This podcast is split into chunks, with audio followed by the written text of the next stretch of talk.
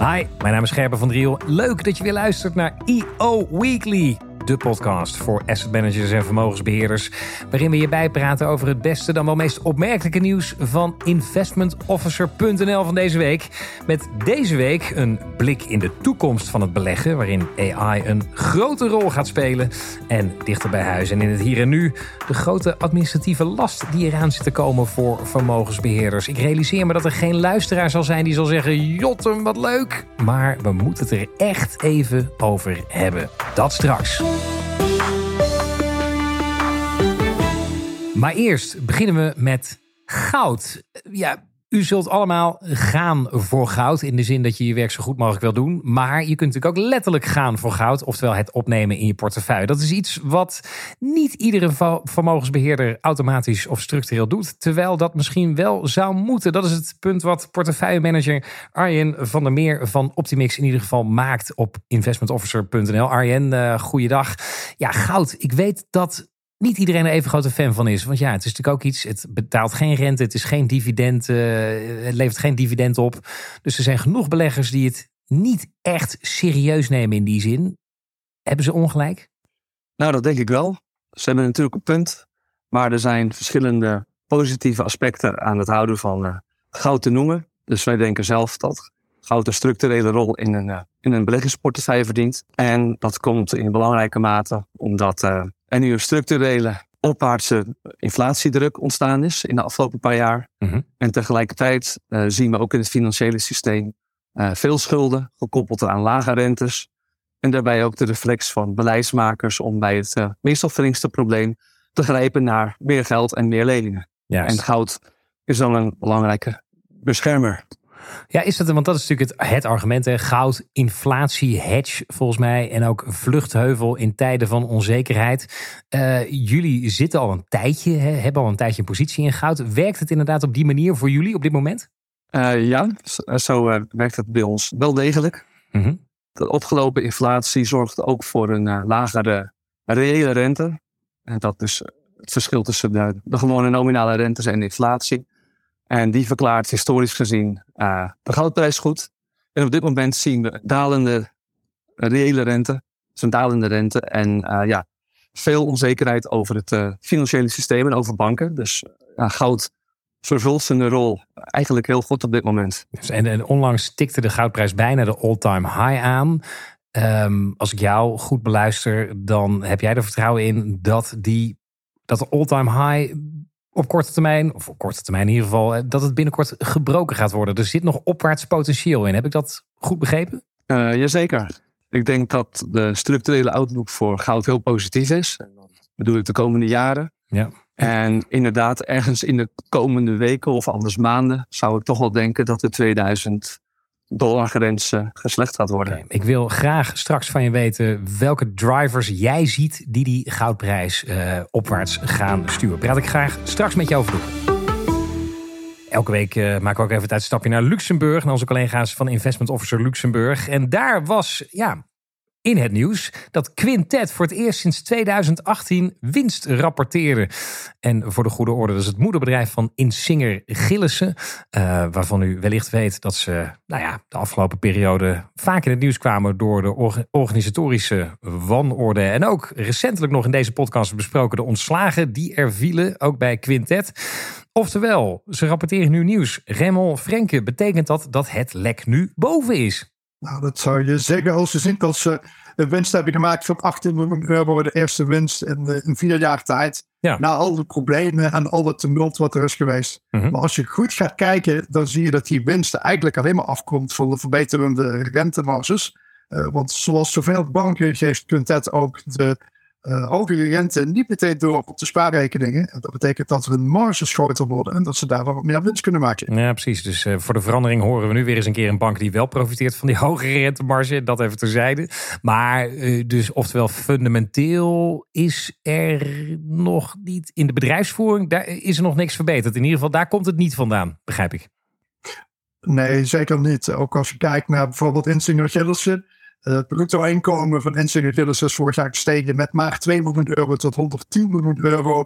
Uh, ze hebben 323 mensen in dienst en uh, daarmee zijn ze verantwoordelijk voor ongeveer een vijfde van, de hele, van het hele inkomen van de groep. Uh Ze hebben een groot aantal plannen uitge, uitgegeven om te bezuinigen, om te stroomlijnen. Er zijn een hoop systemen die onverlappen, identieke systemen in Duitsland, in België en Nederland. En vanuit Luxemburg willen ze daar eigenlijk nu zoveel mogelijk één centraal systeem voor maken. Dat is een beetje lastig, maar dat is wel wat ze proberen te doen. En als dat eenmaal lukt, dan zou je ook kunnen zeggen oké, dat het lek dan gedicht is. Maar voorlopig is dat nog niet het geval. Nee, maar goed, in ieder geval positief nieuws. Ze maken winst. En dat is in ieder geval wel een opsteker in dit proces van verbetering. En uh, we houden dat verder goed in de gaten. Dankjewel, Raymond Frenken. Over performance gesproken. Ja, artificial intelligence zal een steeds belangrijkere rol gaan spelen in het halen van die performance in je beleggingsportefeuille.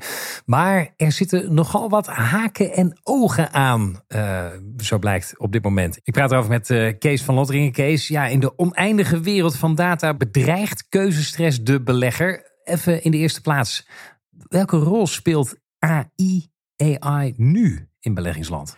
Nou, dat is nog relatief beperkt. Dat is nog iets van de pioniers. Mhm. Dan moet je denken aan uh, grote institutionele beleggers. BlackRock is een voorbeeld. Er zijn er wat andere. Maar het is relatief beperkt. We komen eigenlijk uit het stadium van de spreadsheets. Ja. En we moeten naar data science. En dat is nog een lange weg. Ja, want in principe is het een no-brainer, zou ik zeggen. We proberen elke dag als belegger de wereld te doorgronden. Maar ja, onze menselijke brein is beperkt. De computer kan dat straks natuurlijk oneindig veel beter. Dus dat is dus ook de drijfveer, denk ik, van dat soort grote institutionele partijen om die computers in huis te halen en ze in staat te stellen om die wereld te doorgronden met als doel de perfecte beleggingsbeslissing te nemen. Absoluut, absoluut. En, maar even om je een idee te geven. Uh, het is zo dat de machine kan 2000 keer sneller data verwerken dan de mens. Ja.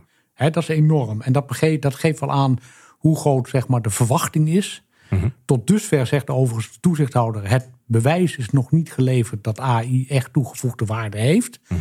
Maar marktpartijen wachten daar niet op. Die geloven daarin en die zijn druk bezig, zoals APG bijvoorbeeld, pensioenbelegger, die 100 miljoen investeert om dit tot een succes te maken. Ja, want eh, ze halen die technologie in huis, ze halen de mensen in huis en dan uh, zelflerende computers. Ja. Die kunnen dat dan op termijn, dat is in ieder geval de hoop, uh, dat vak van beleggingsanalyse leren. Ja. Um, ja, jij, hebt met ze, jij praat met ze. Waar, waar staan ze nu en waar lopen ze tegenaan? Nou, ze zijn nu nog vooral bezig om zeg maar die datahubs te bouwen. Mhm. En dus ook om vooral de processen in te richten.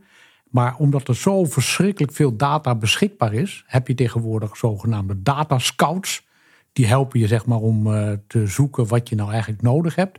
Maar ze zeggen daarbij wel, de beleggingsteams zelf moeten aangeven wat ze aan extra data-informatie willen hebben. Ja. En dat moet het uitgangspunt zijn. Ja, want het klinkt natuurlijk heel mooi. Uh, zet een computer neer, voed hem data. En het ding gaat zichzelf leren hoe de wereld in elkaar steekt. Maar ik begrijp dus, ja, dat klinkt heel makkelijk. Maar de crux is, ja, welke data dan voeren? Wat is de kwaliteit van die data? Dan kom je uiteindelijk toch weer bij de mens uit. Dus. Ja, ja, dus ze zitten nu nog in een stadium dat ze zeggen dat de mens het laatste woord heeft. Mhm. Dat zijn econometristen, wiskundigen, et cetera. Die bepalen inderdaad welke data men neemt en welke functie die data heeft. Maar voor de langere termijn verwacht men dat die data in staat is om zeg maar uh, ontwikkelingen te zien die de mens nog niet kan, of de mens niet kan doorgronden. Maar op deze termijn, dat is ook de titel van je stuk, die keuzestress, die zit hem er dus in dat nu die mensen bij PGGM, APG echt worstelen met de vraag, ja, welke data moeten we nou hebben? Wat is nou relevant? Want je wil ook niet een overflow creëren. Nee, nee een van de mensen zei dat ze, ze schat op dit moment in dat die markt van datasets ongeveer 10 miljard dollar groot is. Mhm. Daar moeten ze dan uit kiezen. Ja, dat is, dat is keuzestress. Van wat ga je kiezen? Je moet toch die grote investeringen verantwoorden. Ja. En dat is echt het eh, moment, uh, dit is het probleem van dit moment. Nou, welke plaatjes schetsen ze voor de toekomst? Hè? Want oké, op korte termijn dus best nog wat uitdagingen. Maar hoe gaat de beleggingswereld eruit zien als inderdaad dit waarheid wordt, Kees? Ja, nou, ze zeggen dus, hè, je, hebt, je, hebt, zeg maar, de, je hebt een paar fases. Je hebt de spreadsheets. Nou, hm. dat, dat, dat, hebben, dat is gangbaar. Dan krijg je op een gegeven moment de artificial intelligence, machine learning en dan de data science. En dat zal dan zo hoog ontwikkeld zijn dat ze dus in belangrijke mate zullen gaan vertrouwen op data die ze misschien niet altijd helemaal begrijpen. Maar die dan bijvoorbeeld inderdaad aan de hand van alfa-bronnen aantonen dat ze zeer zinvol zijn om te gebruiken. Hm. Om een voorbeeld te geven, hedgefondsen hebben een tijd uh, creditcardgegevens gebruikt. En dat leverde dan een alfa, dus rendement op van ongeveer 4%. Het probleem alleen is als dat voorbeeld wordt getoond door bepaalde partijen, dan gaan anderen dat ook doen. En dan krijg je een zogenaamde crowded trade. Dan neemt dus die rendementsbronnen af. Mhm. Dus dit wordt vooral zeg maar iets uh, om te kijken hoe je in een steeds efficiëntere markt alfa kunt genereren. Juist. En het zal er waarschijnlijk dan ook wel toe gaan leiden. Nu moet je nog interesse hebben in financiën om in de beleggerswereld te gaan werken. Maar straks, eh, waarschijnlijk over 10, 20 jaar misschien, moet je eigenlijk interesse in computers hebben en data. Ja, het, zijn allemaal software specialisten en het zijn uh, econometristen en het zijn misschien wel natuurkundigen, noem maar op. Uh, wat een interessante is, uh, Plasterk, de minister van Onderwijs uit een eerder kabinet, die heeft ooit gezegd: beta's maken de wereld en alfa's schrijven erover. Juist. Dankjewel, Kees. Ja, van uh, verre toekomstmuziek eh, terug naar het hier en nu. Een grote administratieve last die op vermogensbeheerders afkomt. Dat was de titel van een stuk van Lenneke Arts. Veel gelezen, meest gelezen zelfs. Uh, ja, Jorg Groen, het heeft ook alles met ICT te maken. Hè? Wat is het probleem?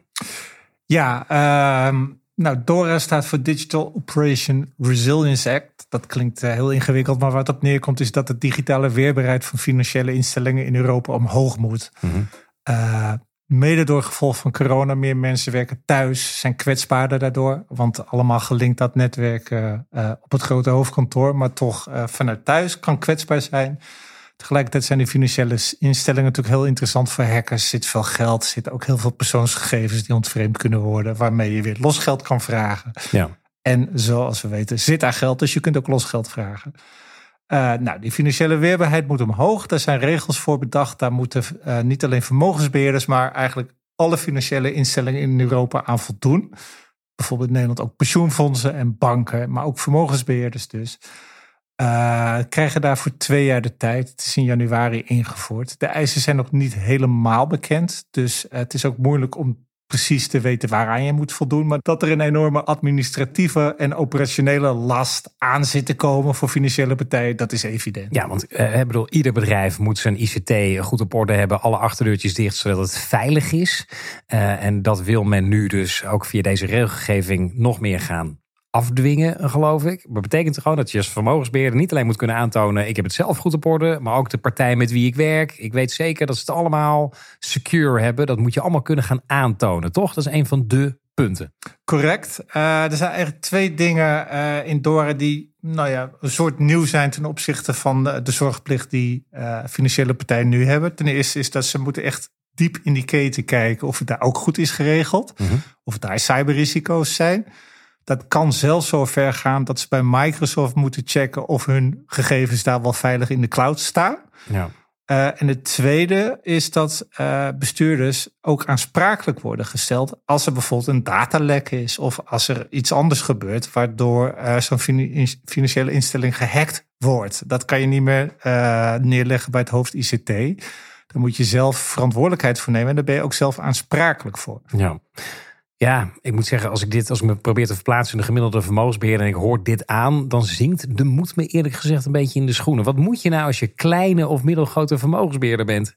Ja, dat is, dat is nogal wat. Want je moet een heleboel papierwerk gaan inleveren bij uh, eh, DNB. Nu is het zo dat uh, niet alle partijen uh, onder Dora vallen in Nederland. De kleintjes die worden of vrijgesteld of krijgen minder regeldruk of administratieve lasten, moet je zeggen. Mm maar uh, desalniettemin moet je een hoop gaan inleveren bij het toezichthouder over dingen waar je eigenlijk niet zoveel van af weet als vermogensbeheer. Dus één ding is in ieder geval, begin op tijd. Hoort u dit, denkt u, waar gaat dit over? Terwijl u wel bestuurder bent bij een vermogensbeheerder, dan zou het wel gemeen advies zijn. Lees het artikel op investmentofficer.nl en duik erin. Want anders dan kun je nog wel eens voor een vervelende verrassing komen te staan, denk ik dan. Ja, een kleine waarschuwing vooraf. Als je nu niet in staat bent om binnen enkele uren een groot cyberincident bij eh, de toezichthouder te melden, dan moet je goed nadenken hoe je dat wel gaat organiseren. Want dan heb je een serieus probleem in de toekomst. Dankjewel, Jorgen Groen. Gaan we terug naar het goede oude goud. Begin van deze podcast sprak ik met Arjen van der Meer, portefeuillemanager bij Optimix, die zich hard maakt voor goud in de portefeuille. Hij ziet de goudprijs de komende tijd echt structureel stijgen naar misschien wel ver boven all-time high. Uh, Arjen, ja, welke, wat zie jij als de belangrijkste driver voor hè, die die goudprijs op gaat stuwen? Nou, er zijn verschillende drivers voor de goudprijs die elk hun uh, rol wel spelen, denk ik, in de huidige omgeving. Mhm. uh, de belangrijkste noemde ik eerder al de reële rente. Ja, het lijkt erop dat die nu toch omlaag moet komen, omdat ja, het financiële systeem dat toch niet zo goed aan kan.